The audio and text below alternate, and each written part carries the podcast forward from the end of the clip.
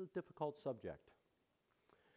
And I may as well say right up front, as speakers often do, I may say things that um, might not be correct. I may have a perspective at times, and you might say, I don't agree with that, and that's okay. And I truly want to say things that are as accurate as I can, and certainly want to say things that are biblical and, of course, helpful as well. So, I don't have really a different title than Trauma Children in the Classroom, although I'm not going to overly emphasize the classroom part. We will spend some time on that at the end, but spend some time just discussing trauma children in a fairly broad way. Use this for a little illustration. this is $50. How many of you would take this $50? Raise your hand. Well, you're not going to get it, but anyhow. If there would be one taker, I could give it, but it's just I can't. I don't know what to do. So if I simply crumble this $50, how many of you would still take this $50? That's still too many takers. I put it on the floor. I step on it and I hurt it. I crush it. I make it dirty.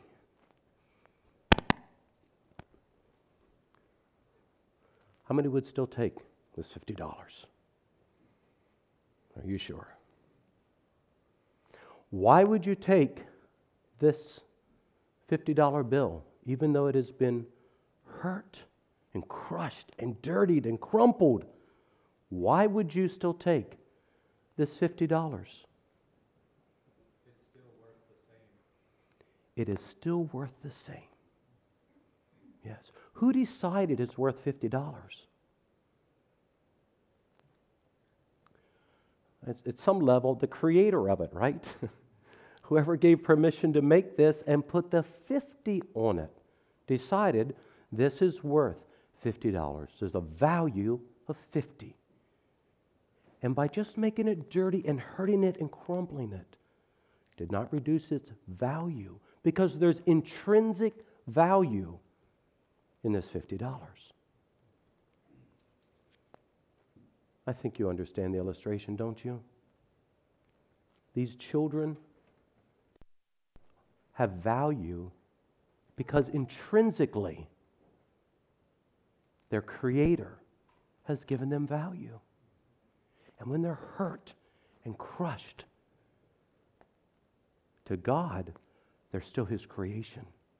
They are still worth $50, but sometimes we're not quite sure that we want it anymore. There wasn't quite as many hands at the end as there was at the beginning. Now, maybe that's because you knew you're not going to get it.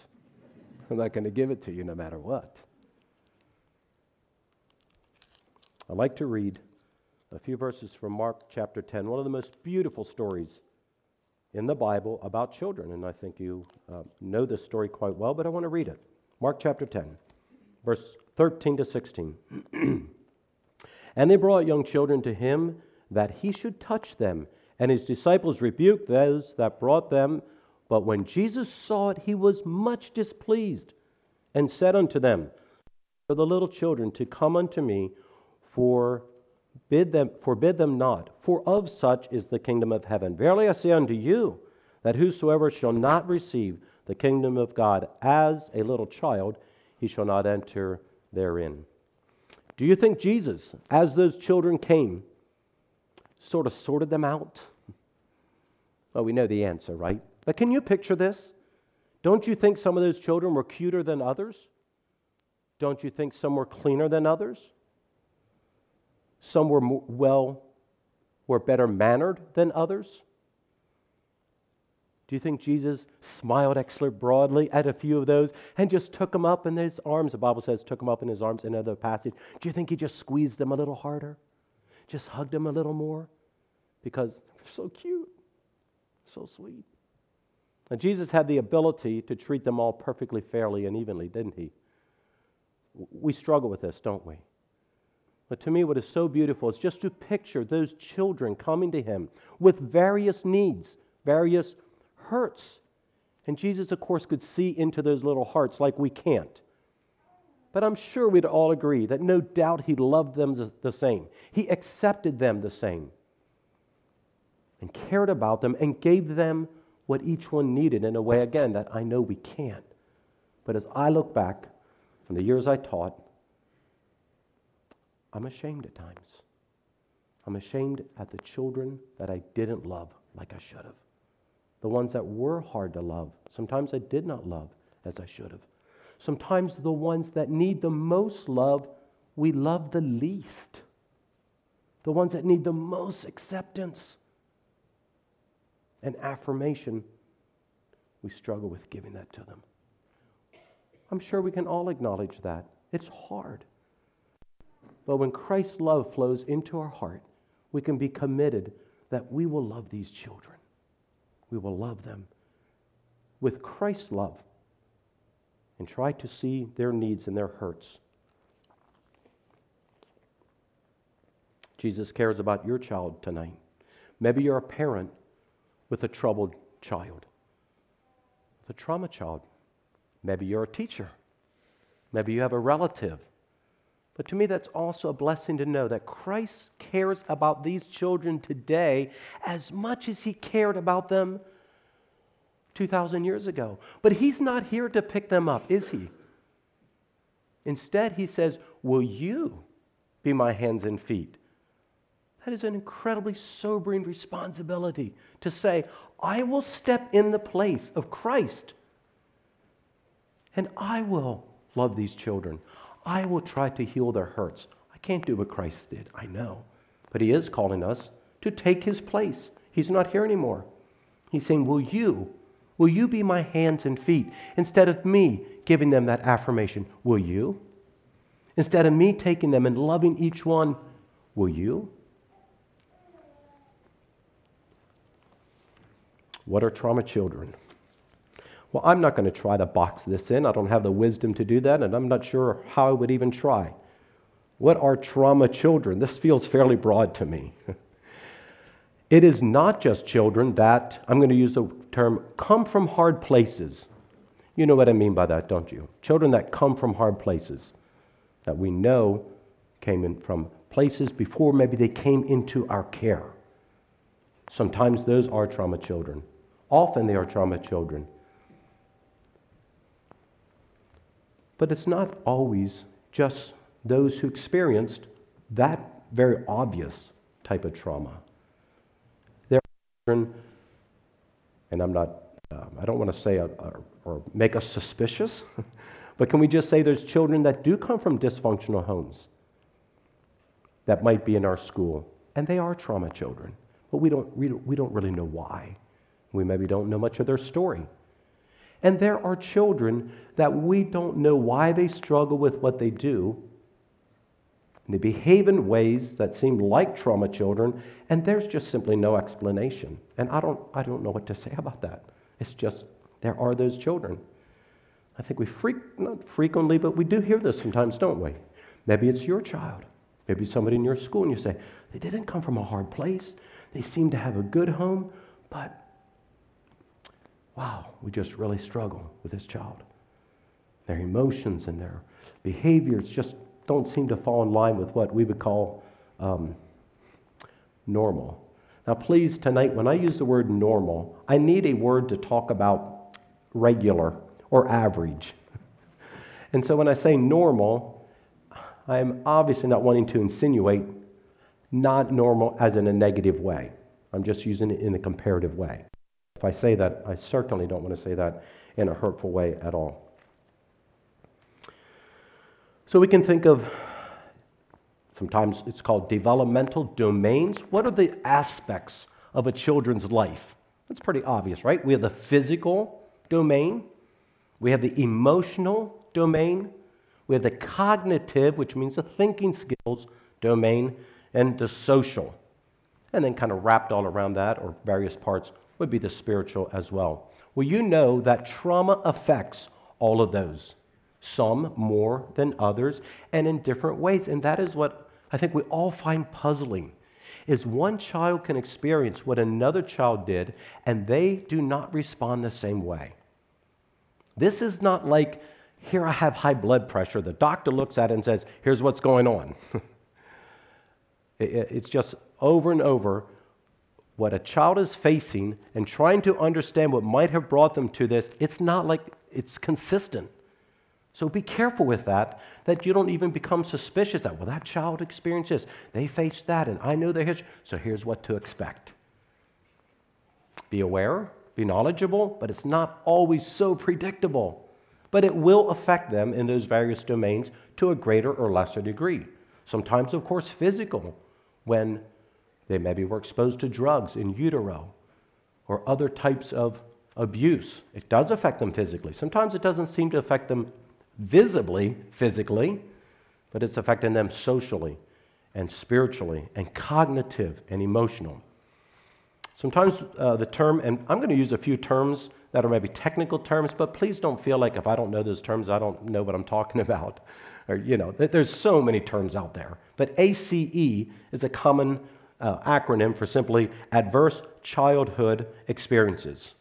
So I would like to open it up, and please, if you have questions as we go along, just say, could you explain that a little more? But what are some adverse childhood experiences that can contribute to this package? Give me some things. Yes, absolutely. The loss of a parent. This child didn't come from hard places. The loss of a parent. And especially if it was traumatic. You can let your mind run some traumatic things children have seen in the loss of a parent. What else? Hospitalization. Yes, hospitalization. As a child, as a baby, or even older. Yes. Again, one child can be hospitalized or whisked away, and I'm just going to mention this right now whisked away from their mother at birth, and it seems like there was maybe no repercussions. And the next time, there is. It's a question that we often ask when we think of a child who did not come from a hard place, but is showing some very irregular emotional behaviors. Was the child separated from their mother at birth because of trauma, their birth, or problems? Sometimes, yes. And it seems like there are enormous consequences to that. Other times, no, not really.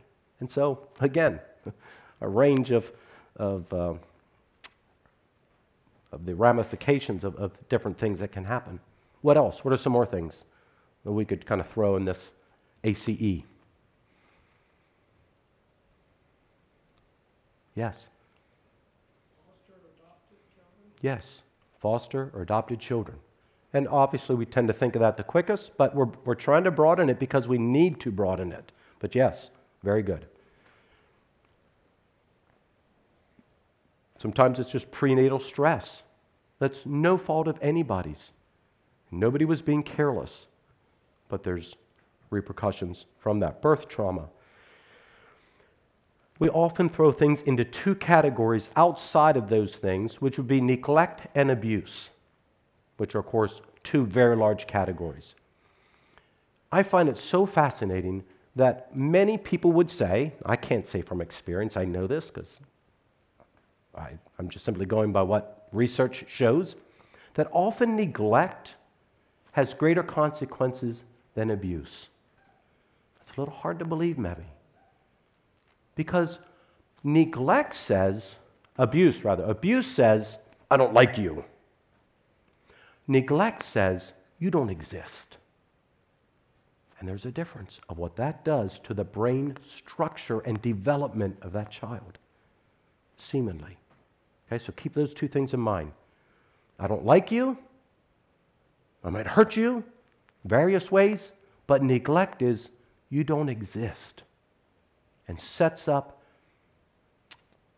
needs in that child and, and brain structure that seems to take a different path than neglect. I'd like to talk about brain development just a little bit. I'm fascinated with this. I'm sure um, you understand at some levels the, the, the um, complexity of brain development.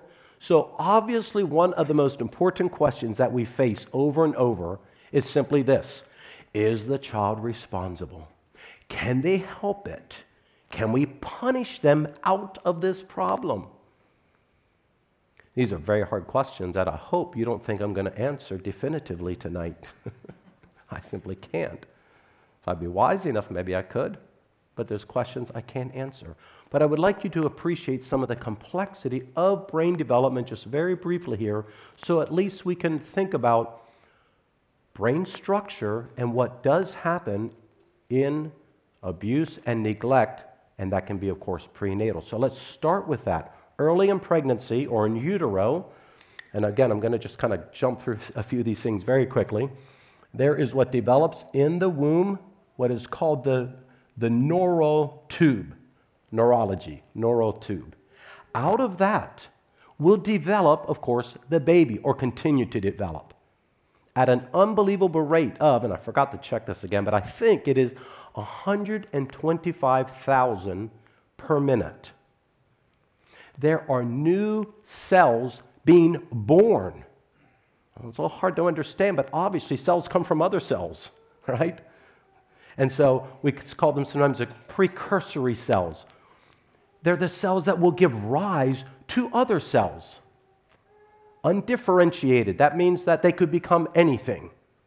You realize that? There's cells that can develop into different kinds of cells depending where they are being produced and where they land. So, getting back to the neural tube and the place where the brain will develop at this phenomenal speed, there are these baby cells being produced and moved away from the neural tube. Now, I'm just kind of focusing on the brain area, obviously. So, as these get pulled away by another very complex process, we won't even talk about that really, but they get tugged away from the neural tube.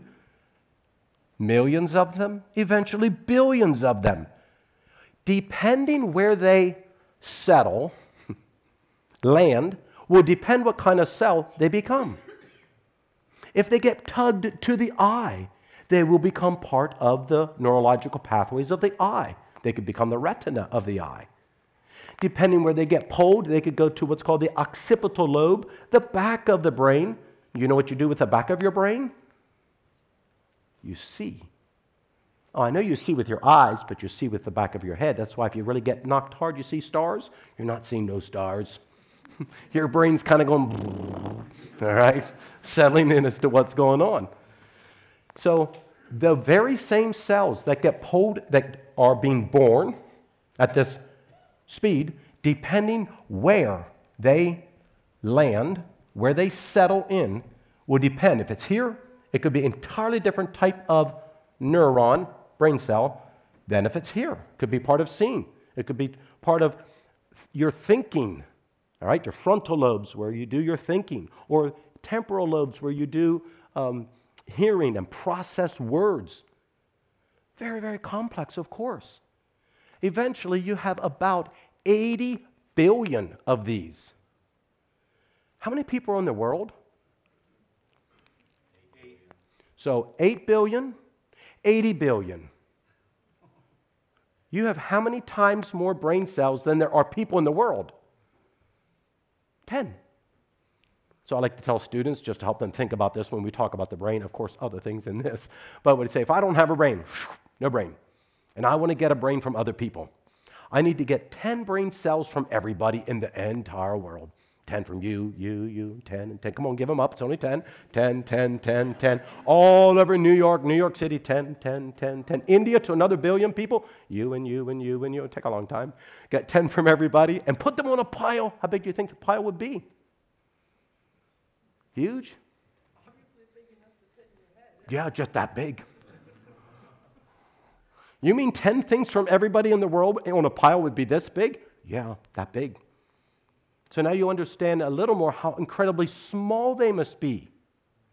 But now these 80 billion cells are only useful if they connect to other cells.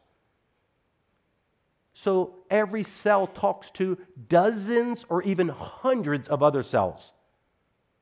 Now we have intercellular connections, innumerable almost. That's why it's very hard to study the brain. They still haven't traced where all of this goes. Where do these cells need to talk to? But just to give you one simple example, if I would throw something at you, you would blink, right? So as that nerve wave goes from the front of the eye to the back of the head where I actually see it. Other messages were sent to parts of our body that make us blink and duck. So one cell communicates with many, many others, making phenomenally complex intercellular. So now, can you appreciate how quickly drugs can interrupt this complex process and actually change the normal neurological structure of the brain? Sadly, even the mother rejecting the baby and being angry at the pregnancy sets off hormones that affect the neurological development of the brain. Alcohol, AFS, alcohol fetal syndrome, I'm sure you're familiar at least with that term, affects the structure of the brain. So the baby is born with things against them already. Many of these things have they've only understood in the last, I don't know, 20, 30 years, but certainly not 100 years. Listen, when people say, oh, that baby was adopted at birth, we, we have to stop saying that. Yes, it is wonderful they didn't face years of abuse and neglect, but it does not mean that they're coming with a clean sheet. Not at all. There can be tremendous trauma with that little baby already because of the neurological or brain development that happened during utero. Any questions on that? So the baby's born. Obviously, this baby doesn't know any face, does it? The baby cries, and there's this apparition that shows up and talks to it and says all these sweet things. Conrad, my son in law back there, has a little girl, our granddaughter, for um, what, three months old? so this is such a fun time, of course, talking to her, and she responds back, and she cries, and sure enough, here comes this face. And after a while, they recognize that face. So much is happening in the brain, especially the front part of the brain where there is recognition and thoughts eventually are being developed. And while those nerves are already there, the connections between them, what I said was intercellular connections, are being formed at a phenomenal rate. And they happen all through life. But they happen at a tremendous rate when they're young. And that same person keeps showing up. And they cry. And sure enough, after a while, it's a sound they continue to recognize and they respond to and they bond with. We call that feedback, right? They cry, here comes this apparition. Same one over and over again. Mom comes, dad comes. They start to trust that. If I cry, there's trust built because my need is met. What do you think happens when the child cries and nobody comes?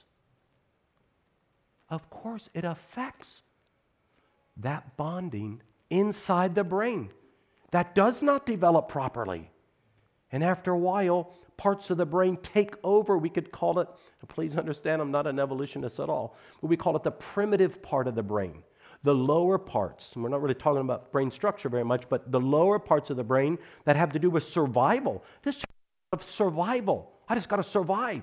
The parts of the brain in the frontal lobe that allow us to relax and be okay and feel cared for and loved are not coming together. And that is not easily healed. That is not easily healed. And so now this child is one year old and two year old. And if it is me against the world, I cry, nobody comes, and I cry, nobody comes. After a while, I stop crying. I got to fend for myself. Does almost irreversible damage. Almost irreversible. I'll never forget in 1993, I was in Ukraine. No, I was in uh, Romania. And I had the privilege of visiting some orphanages.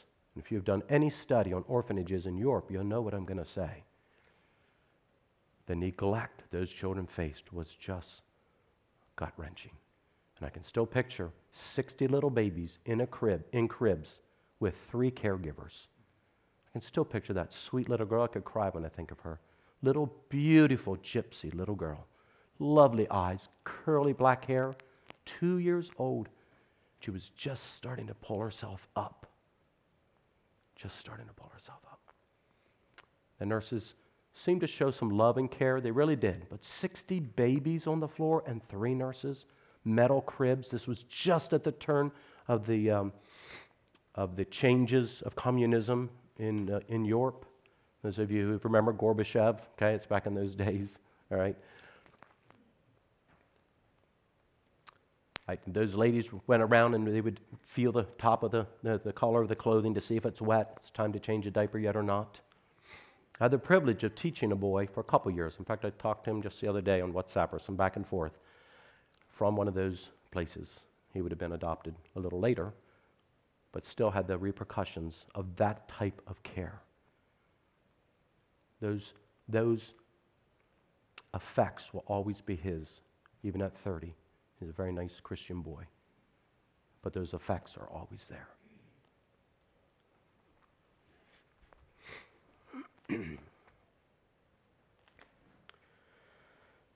I'd like to share a very personal thing to just help you understand a little more. The effects of trauma is not just on children. So, years ago in our family, we had five children, and our youngest of the five was one year old, and then two years old, and three years old, and we started to really wish for another baby. And we prayed for a baby. And our whole family, you know, we were out of the diaper stage by now, kept praying for a baby. And when, when our youngest son, Patrick, was five, we had another baby. We were the happiest family in town, I assure you.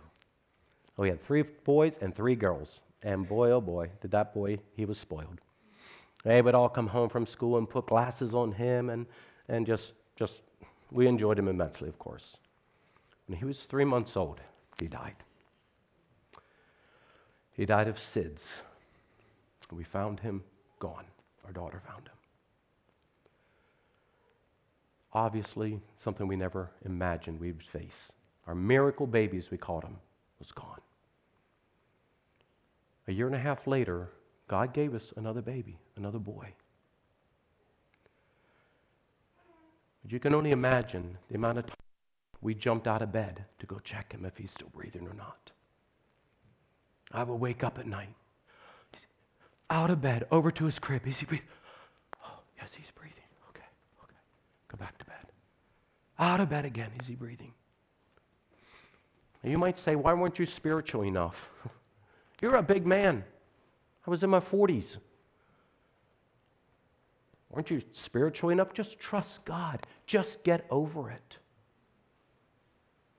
if that affected me in that way, and I'm not saying I was so spiritual through all of that, and I'm not saying I shouldn't have trusted God any more than that.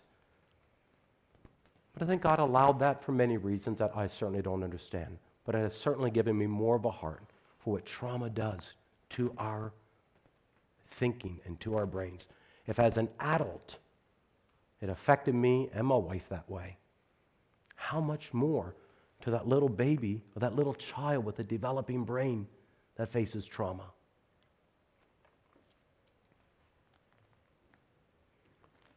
So, moving along in the life of the child now, just a little more.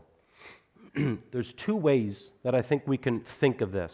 And I think this, these two phrases help us at least to think some about this.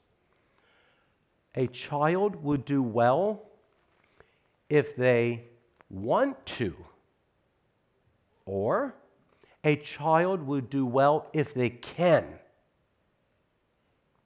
Do you see the difference? A child will do well if they want to. Oh, yeah. If you want to, you can quit acting like this. Or a child will do well if they can. Now, there's, there's some truth in both, I know. But if we are stuck on the first one, a child will do well if they want to, then our job is to do what? Make them want to. How do we make people want to do something? Come on, we figured this out a long time ago, haven't we? Yes? Somebody else, try again. Wrong answer. Punish. Punish them. Consequences. Consequences. One day they will decide that I don't like all these punishments. I don't like getting spanked over and over again. I guess I'll stop and I'll be a good boy after all. Mm. Has that worked? Have you ever seen where it hasn't worked? Now, here's where I'm going to be misunderstood, I'm afraid, but please don't be too hard on me. I'm trying to be fair. When, can, can you understand from what I explained before? Here's what we say well, they will eventually connect the dots. I would suggest that maybe there are no dots to connect. Do you understand what I'm saying? If there's no dots to connect, in other words, there's no brain structure to go ahead, oh, oh, that's how it is. I'm going to pull a little bit on this side, then I'll try to balance up a little bit. Could it be somewhat like telling a blind person to just see anyhow? Just choose to see. So, well, how ridiculous. They don't have the ability to see. Maybe it's a eye problem at the front with the lenses, or it might be the retina, or it might be other things. But you would say, of course, you don't expect them to see. They can see. Is there at least something to learn from that? That maybe sometimes they, they don't have the ability to connect the dots. And when you punish them and you get frustrated with them and you bring pain to them, it's not making connections, it's not even building the dots. In fact, it's maybe tearing them, the little bit that's there, you're tearing them down. Now, that's way over here, I know. And I, need, I know we need to be over here. Okay? I realize that. I'm not way, way over here in my thinking. At least I don't want to be. The Bible does teach discipline. Listen, I spank my children, and I sure hope my granddaughter gets some spankings too. Well, yeah. He was a teacher, I think she will. If that's what it takes, and it normally does, normally, okay? But we do not spank a six month old, right? Why don't you spank your six month old? Because they don't have the ability to connect the dots. The framework's not there. they're wild. I don't know what's going on. I'm hurting. Could it be that a six year old could have structurally at the part of the brain that regulates behavior and emotion is a little more like a six month old? I think so. Now, please, again, don't hear me saying that they're not disciplined and developed and mentored. These children need rules. They need authority. They do not need a pushover. They do not need authority in their life that says, oh, okay, but then you don't like that? Okay, then let's do this. Or always just trying to avoid a conflict. No, no, they don't. They need the security that this is what you need to do. But how you get them there might take a little different path than it does for another child who one good spanking or one good discipline will get their will under control and they will then want to. The second phrase, children would do well if they can, I would like to suggest it is our responsibility to try to position them where they can. I am convinced some of these little children want to so badly please you. They just haven't figured out how to do it. You say, well, duh, just do what I say. Well, it's just not that simple. I'm convinced some of these children come to school and wish so badly they would know how all the other children stay out of trouble so well. Do you really think a third grader comes to school and he just wants to be a rascal?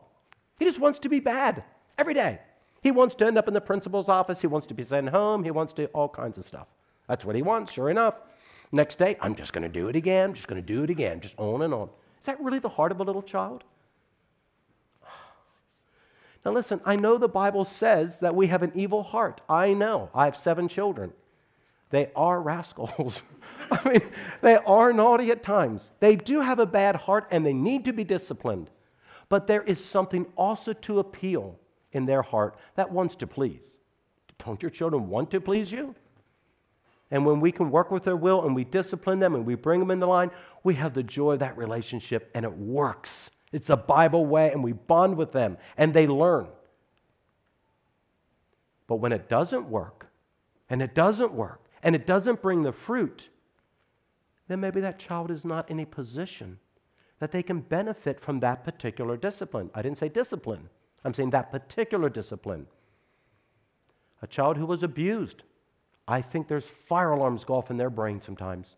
They're being hurt, and all that they know is their brain is just telling them, I'm being, I'm being pounded, I'm being hurt, I'm being abused. It hurts. Somebody's angry at me, and they scream and yell and bite and spit. And we just think we can just bring them under control, but their brain is just completely unrealistic, and there's no rationale to appeal to. Again, I'm talking about extreme cases, but have you heard of extreme cases or worked with them? So I would like to suggest that you can take children that come from the best disciplined homes and some of the not disciplined homes, but they still sort of behave in a range. So, from really good angels here to not so good angels. But when the behavior is way over here, something's wrong. something's wrong. It's not that I can just give a couple, you know, things of discipline and a couple of spankings. Whoop, sure enough, there they are. They're inside the normal range of behaviors. Making sense what I'm saying? Now, I'm obviously talking about some more serious cases. And please understand, there are children that are trauma children that have been worked with and are being, um, there's some healing happening and there is some discipling happening, and those parents do discipline them with spanking or the school, and it is successful, yes. But I, I would like to suggest, and I'm not, I'm not saying this is how it is, I would like to suggest, though, that the fruit of the discipline at some level indicates if it's the right path. Okay? The Bible says it brings a peaceable fruit of righteousness. Is there success in what I am doing? If there's not, then, then maybe, that, maybe it's not what the child needs at that time. Just because you don't spank a six month old doesn't mean you won't when they're older. But you're trying to ascertain when is there fruit of my particular discipline? Are there questions? I, I'm, again, I'm, I'm, very quick to acknowledge that eh, this is complex. It's not always, oh, yes, I'm sure that's, you know, I'm not, I don't, I don't think everybody agrees with me out there. I can't quite tell. Some people are just looking at me. so, oh. I care so much about the subject, but I do also have a lot of fears. What if I'm saying something that's not quite correct? Or maybe is very incorrect? And I really do care about that. Yes?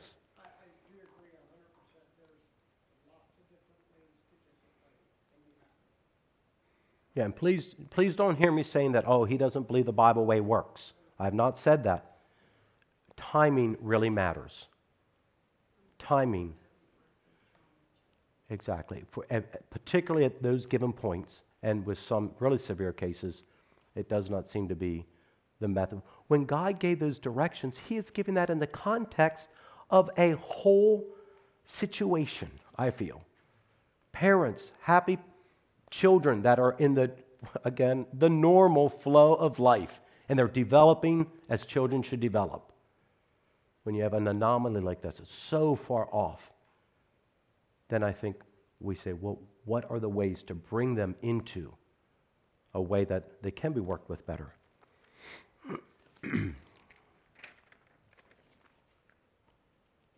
Teachers, a couple things from your perspective, a couple things from parents' perspective, and then I do want to look at just some more, um, maybe some more practical things. Something that tends to happen in these tough cases is their behavior at home and their behavior at school is not the same. Sometimes it is. Sometimes it's bad, bad. but sometimes it's good, bad, and sometimes it's bad, good. And this is where we must somehow learn to work together. And this grieves me when I realize, when this happens, that as we watch each other, we start to distrust each other. And after a while, the problem is not the child, the problem is who's right up here. This happens so quickly. So maybe the child does behave well at school, and they go home and he turns into a little tiger. Remember, one mom said, Oh, if I just have that sweet little boy at home, oh. I know the situation quite well. Watch this little boy. What a cute little guy he is. Smart, witty, but he gets on the school van and blows fuses left and right. Very hard to control. What could the teacher say? if you would just have a disciplined home like I have a disciplined school, you would have that same boy at home. Right? Hmm. There could be some truth to that. Sure, there could be. I, I don't know. Yes. Yes. Thank you. Good point. He has tried so hard to not get in trouble and somehow manages to pull it off, and the trigger points happen at home. Why? I don't know. Do you know? I don't know. But I don't want to blame them. We ought to come alongside of them and help them think through it and support them, but not accuse them. It goes the other way sometimes, where a father or mother will say, Listen, we just don't understand what's going on. We keep getting phone calls saying he acts like this and he acts like this. That's not our boy. If only the teacher would build a relationship like I have a relationship, not, forget, not remembering that you don't have 16 children at home to have a relationship with, and the teacher does have 16 children and is teaching classes, by the way. I mean, really? Please, teachers and parents, boards, don't tell your teachers this. Just, just, just get a better relationship. Try to have a relationship. Now, obviously, if something is wrong and the teacher doesn't like the child, there's trouble. But don't put weight on the teacher that you would fix the problem if you would just have a good relationship. I don't know, go out for a cheeseburger or what it would take. But it, that's just not fair to, to right away attack that's sort of your problem. We just must support each other on these tough journeys and not accuse. And, and what, what is so such a burden to me, and I hope you can understand this, somehow it seems to me we must see, especially these really tough cases, as being a community project, not just a family project. And if I can just kindly say that, to be open as a family. Here are the, here's what could happen when my child comes to school. Listen, what I think happens is we want to treat them normally, right? So we don't. So they're brought into the home, and it's, it's not always an adopted or foster child, okay? Whatever it is. But let's take again kind of your extreme cases. We try to hide it at church. Oh, you know, we think they're whispering about us, but oh, well, you know, we're, we're, we're doing our best. And they get to school and we don't. We, if we treat them normal, then they'll be normal. That's the best chance. Just don't say what's wrong, then the teacher won't have any idea. They'll treat them normally and it'll all go okay. Have you ever seen this happen? Oh, I sure have. They get into first grade, you get a couple days into school, it starts to fall apart, and the parents are, go, oh no, it didn't work after all. And soon there's some you know, back and forth, or the teacher waits and waits and waits until finally she's frustrated, about ready to quit and in tears. And the parents, yeah, well, we thought this could happen, but we didn't want to say anything. It's just a mistake, I think, don't you think? To not talk about it, not be honest. I would just encourage parents when they even consider getting into some of these things. Again, when they're bringing a child in, talk to your community right up front. This can mean some swear words at Sunday school class. This can mean kicking in some walls. This can mean I shot you. I mean, listen, if, you, if, if you're shocked, why, keep listening. I'm not making this up. I, know, I know you know enough. Let's be honest. Can we make this as a collective effort? Will you support us if we do this? Will you give us respite care in a crisis and give us a break? There is an enormous cry for this right now respite care. Can you help us at least for the weekend? Can you just give us a break? We have to get a breather. But if your community hasn't been brought into the discussion, they're scared. They're scared. They don't know what to do. But if they could have been brought along all along and helped and loved you and cared about you and talk and share in the journey, then maybe they could offer some help. There's many calls going in for help in other places, way more than can be handled. Can the community help, though? Not always. I'm not blaming anybody. But if we could do this together and make it a community project and develop resources in house, at least we could try to help each other. That doesn't mean we never need help beyond our community, but we could maybe try to start there and let it grow. And then if we need help beyond that, then we need help beyond that. So, again, back to let's not fall into a trap of accusing each other, but rather supporting. And please be so careful. I think one of the loneliest or one of the challenges is the lonely journey of the journey of the family with a trauma child. So often they feel alone and they feel mistrusted and they feel like there's whispering going on around there and they see somebody talking and they need support, not whispers about everything that they're doing wrong and they just don't discipline their child and they just let that child go. But the parent knew they would address it, it would hit a trigger, and suddenly they would have a scene. And so they took care of it later. Oh, but they didn't discipline their child. They just let him act like that. Well, maybe they were just trying to get out the door so they could go home and take care of it. Okay? Rather than doing it visibly. And it looked to you like a, a, a, parent who doesn't care. Now, I know there are parents who don't do as good of a job as they should, of course. But are we going to help them by accusing them and gossiping about them and ostracizing them? No, we're going to help by blessing and encouraging and lifting up those heavy hands that are falling down and falling down, and they're just worn out. And then we just beat them up one more time. Just lift their hands up. I had a quick thought to go along with that. Yes, please. Really appreciate what you're sharing so far, and um, the the emphasis on not pretending like everything's normal. Mm-hmm. But then the opposite extreme for that can be labels. We like to we like to all be psychologists. Yes. Say, well, this person is this, so Mhm. they're just gonna act like that. Mhm. This person is this, so this just the way it is. Mm-hmm. And, Mhm. and it's like, there's a, a part of that that's, that could be true, but I think we really need to guard against that because Mm-hmm. just the way it sets the stage. When, when- Yes. When I say that sort of thing, I'm Mhm. not setting the stage to be Mm-hmm. I'm setting the stage to say, there's no hope. Yes. Thank you. Label, labels really bother me. This is the trouble. It's 8 o'clock already. Do we have a little bit more time here? Yeah, yes, you will care at some point. and I'm going to care too. I, I am glad you brought the labels. I have this on my notes somewhere to, to go ahead and talk about this. Listen, I don't know what to say about labels other than I agree I don't like labels when it goes that direction. AFS is a very real thing, alcohol fetal syndrome. There are certain physical characteristics that go with that, there's certain behaviors. That is a more defined issue okay? Where there can be a, a brain scan will show the, the anatomy issues there, all right?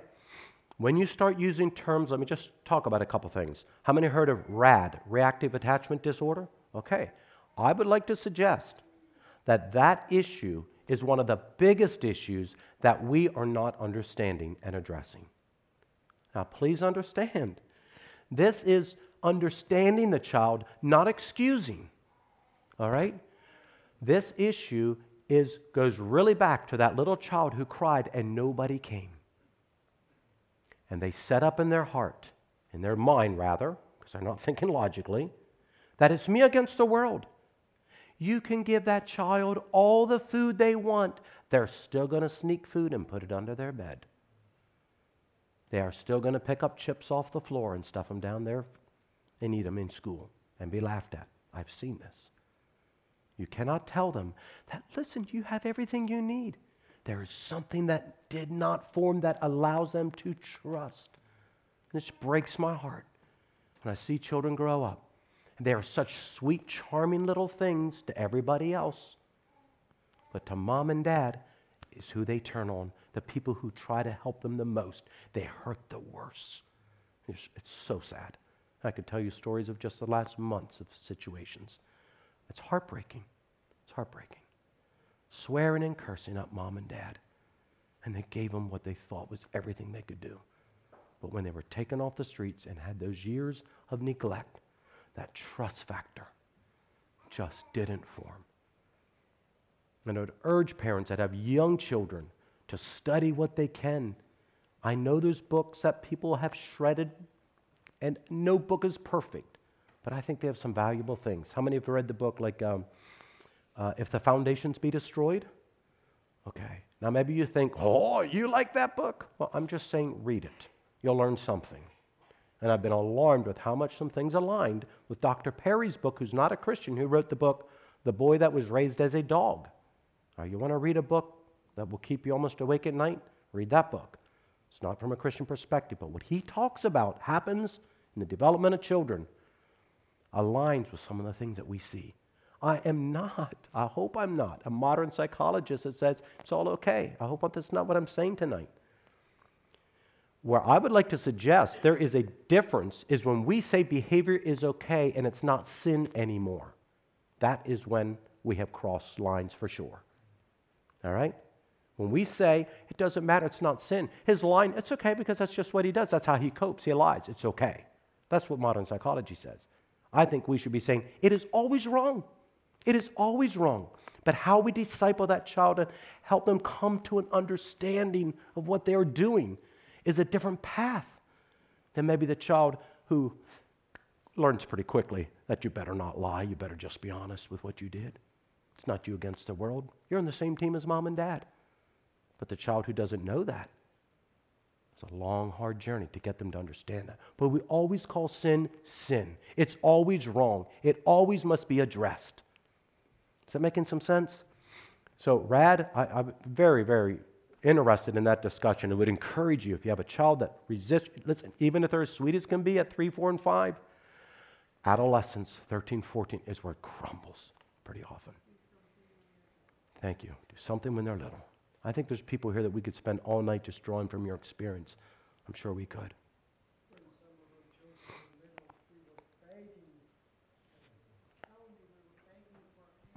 Mm.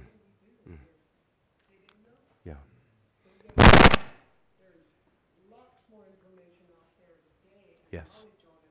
Thank you. Thank you. Thank you. Many parents have said what you're saying. Many.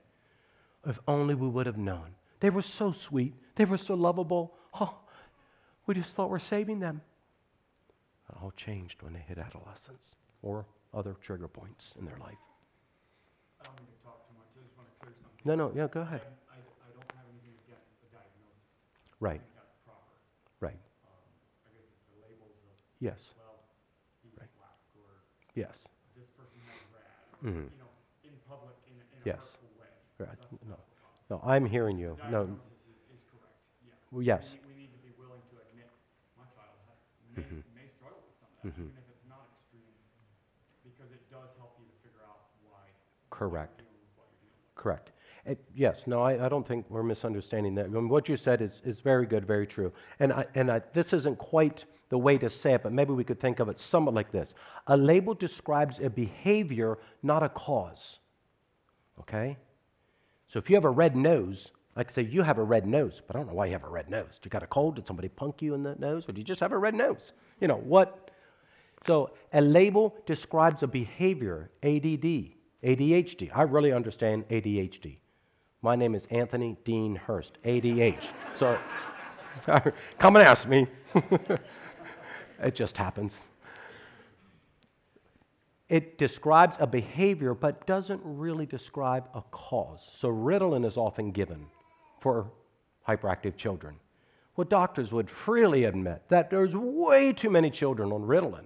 But when that little fella comes in to the office and he's bouncing around and no, he doesn't pay attention, he can hardly sit still, he's always looking out the window and he's distracted. There could be multiple reasons. I mean, we all have a little bit of this, don't we? Right? Some more than others. But why? And so, yes, we can understand some behaviors and even some, so what is going on? It helps us ask good questions. Absolutely. But let's not take it where it excuses a behavior, is what, and, and I think we all agree with that. Oh, well, he has RADS. He has ADHD. No wonder he acts like that. No wonder he doesn't listen to his mom. All right, so why he just tears away and slams doors and won't pick up his toys because he's bouncing over. You can never get him to slow down enough to listen. Oh, please, no, no. No, that's not going to work. We're not helping our children if we do that. Listen, we live in a cruel world. When these children grow up, they're not, these labels aren't going to save them. No. Yes.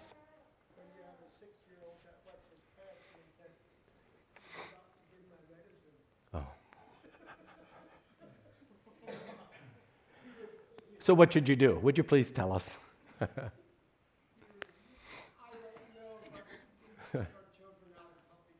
Okay, okay, yes. Mm-hmm.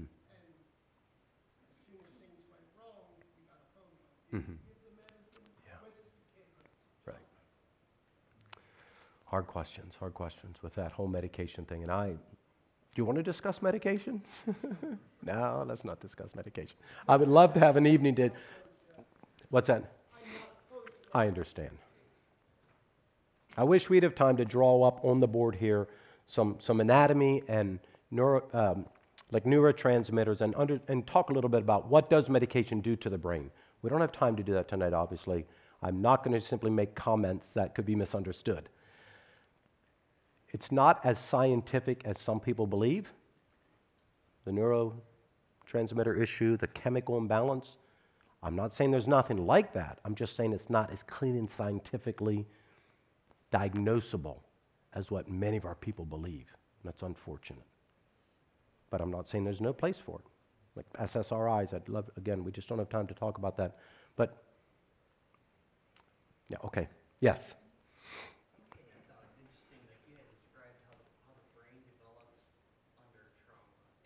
And hmm one thing I thought of was, I think we can kind of agree that men and women think differently, right? Their brains are different. Right, I think so. If we would have a, if, if this whole room would be four men, hmm there'd be one woman in there. Why doesn't she just think like that? Hmm. And it's the same even, in, I guess, as we're mar- as we're married. Do we try to, hmm I mean, do I try to change my wife so that she thinks like me, Mhm. fix her? hmm do we just, well, she's just a woman, or do we Mhm. understand? And I think that's maybe Thank the you. way I would summarize it. hmm Sometimes it's, like you described, from birth, the brain, the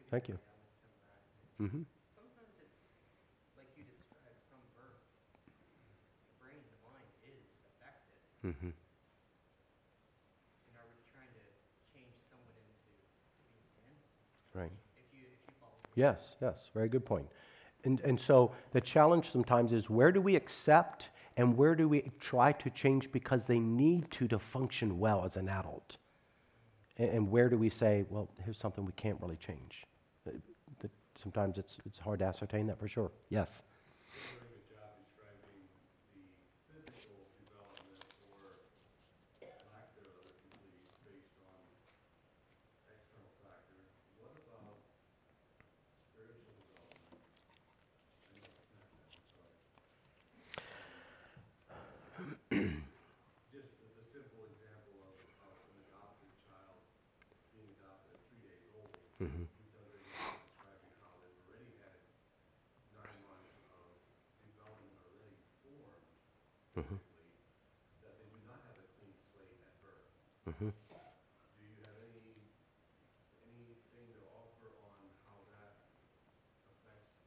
I'm sorry, spiritually? The first nine months, the first hmm couple years, Mhm. whatever, how, how does that, are there things that need to be looked at there? hmm hmm I'm just not sure what all to talk about because I'm not quite done with my notes. And some of this will address these very issues from various angles. Very good question.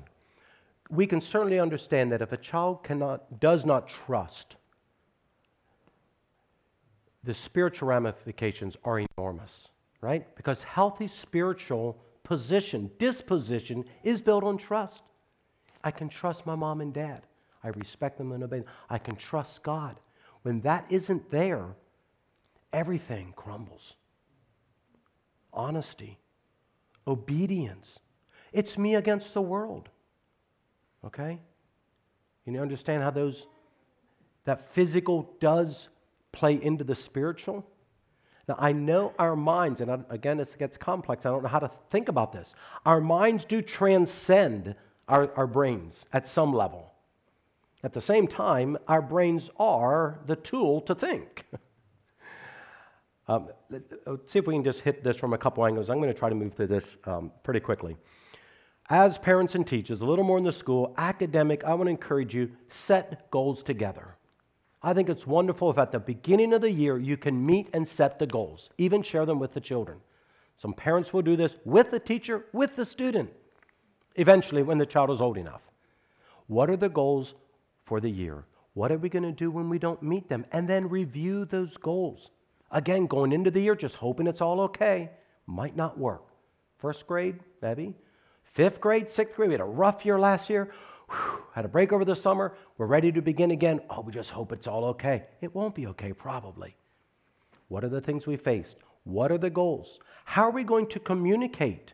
I love when there's a journal that goes back and forth. It can be a journal that the child doesn't see, of course. And I know this is a lot of work. Maybe you can't do this every day. I'm not saying it has to be this way, it's just a suggestion. Where the teacher writes down a little bit how it goes. The parents writes down how it went last night. Got to bed a little late. Didn't go real well this morning. I think it's pretty touchy. Or, ah, she seems very calm. I think you'll have a good day. Just communicating, communicating back and forth. Builds trust, and the child knows that, hey, everybody's on the same team trying to help us. Sometimes it's called TIC, trauma informed care. Connect, then correct. See, we're busy. We're busy as parents, we're busy as teachers. We want to correct and move on. Connect, then correct. Take time to calm the child down, look them in the eye.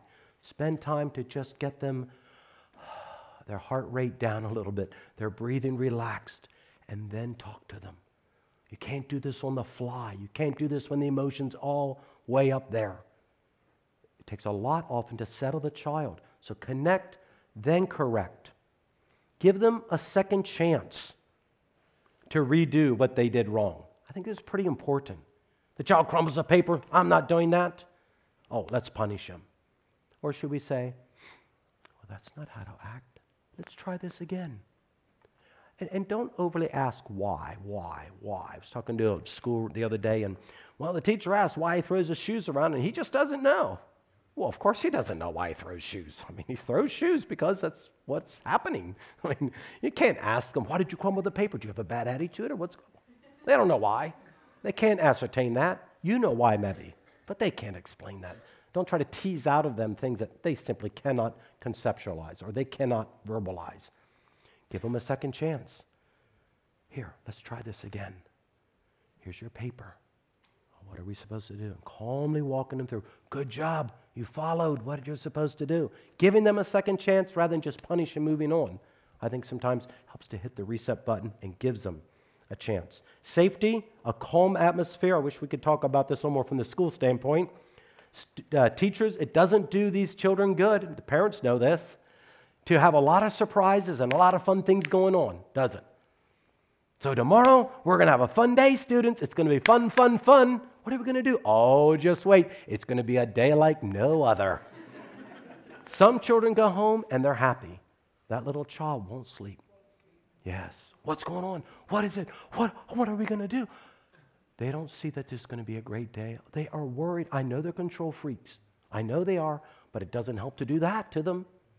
A steady, predictable day after day is what these children need. You might not be able to do some things that you can do with one group that you can't do with another group because of even one child.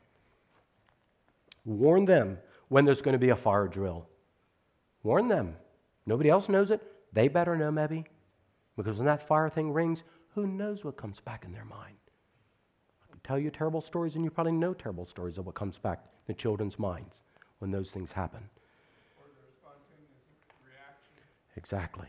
And then then you can't then what are you going to do, right? How can you clean it up then?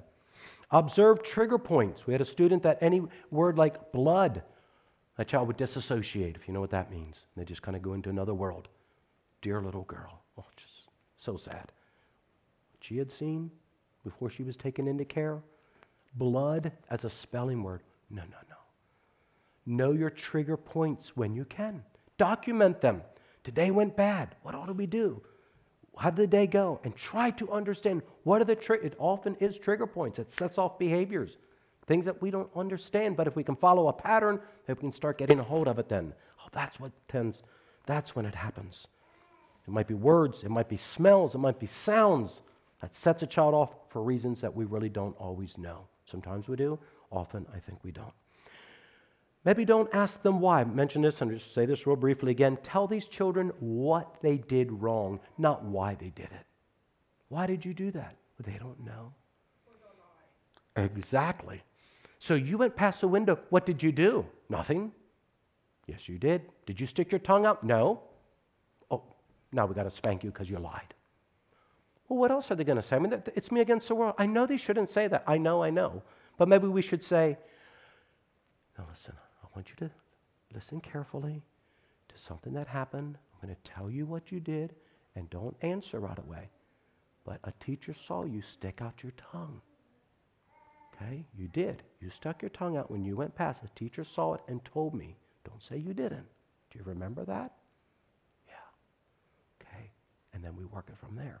But we spring things on them. Did you do this? I'm not saying they should lie. I'm going to say, but they're going to. And then that's not really the problem. The problem isn't that they lied. The problem is their self regulation before it happened. But suddenly we have two problems to take care of instead of just one. Don't shame them. Last of all, I think we just need to stop. Don't shame them. Shame is not a tool. Shaming these children is not a tool. Children often get very angry when they're shamed and made to look stupid in front of their peers, whether that's at church or elsewhere. Yes, sometimes they need to be embarrassed, I suppose, but not shamed. Shaming is not a tool. Thank you for your and for your input. May God bless you.